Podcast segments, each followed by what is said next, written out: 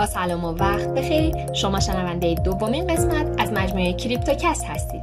در این قسمت به معرفی چندین ارز دیجیتال مهم می‌پردازیم بیت کوین بیت کوین رو فقط نمیشه یک ارز دورانساز نامید که به ایجاد موجی از ارزهای دیجیتال و رمزنگاری شده دامن زده بلکه اون رو باید معیار استاندارد تمامی ارزهای دیجیتال قلمداد کرد. در یک پادکست جداگانه به افسانه بیت کوین می‌پردازیم. ارز دیجیتال بعدی لایت کوین هست. لایت کوین در سال 2011 به بازار اومد.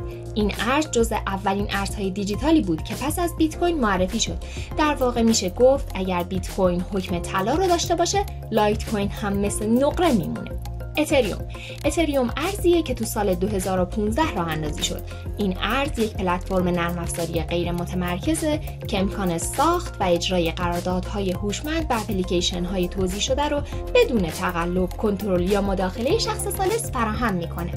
ارز دیجیتال زیکش یک ارز دیجیتال متن باز و غیر متمرکز هست که در نیمه دوم سال 2016 راه اندازی شد. زیکش برای تراکنش ها امنیت بالا و شفافیت گزینش رو وعده میده. به این ترتیب ادعا می‌کنه که امنیت و حریم شخصی بالایی رو فراهم کرده. ارز دیجیتال دش این ارز دیجیتال در واقع دارک کوین نامیده میشه که نسخه پنهانی تری از بیت کوین هستش و ردیابی تراکنش ها رو تقریبا غیر ممکن ساخته. امنیت بالاتر قابلیت ناشناخته موندن بیشتری نسبت به بیت کوین داره. آخرین ارز ریپل هست.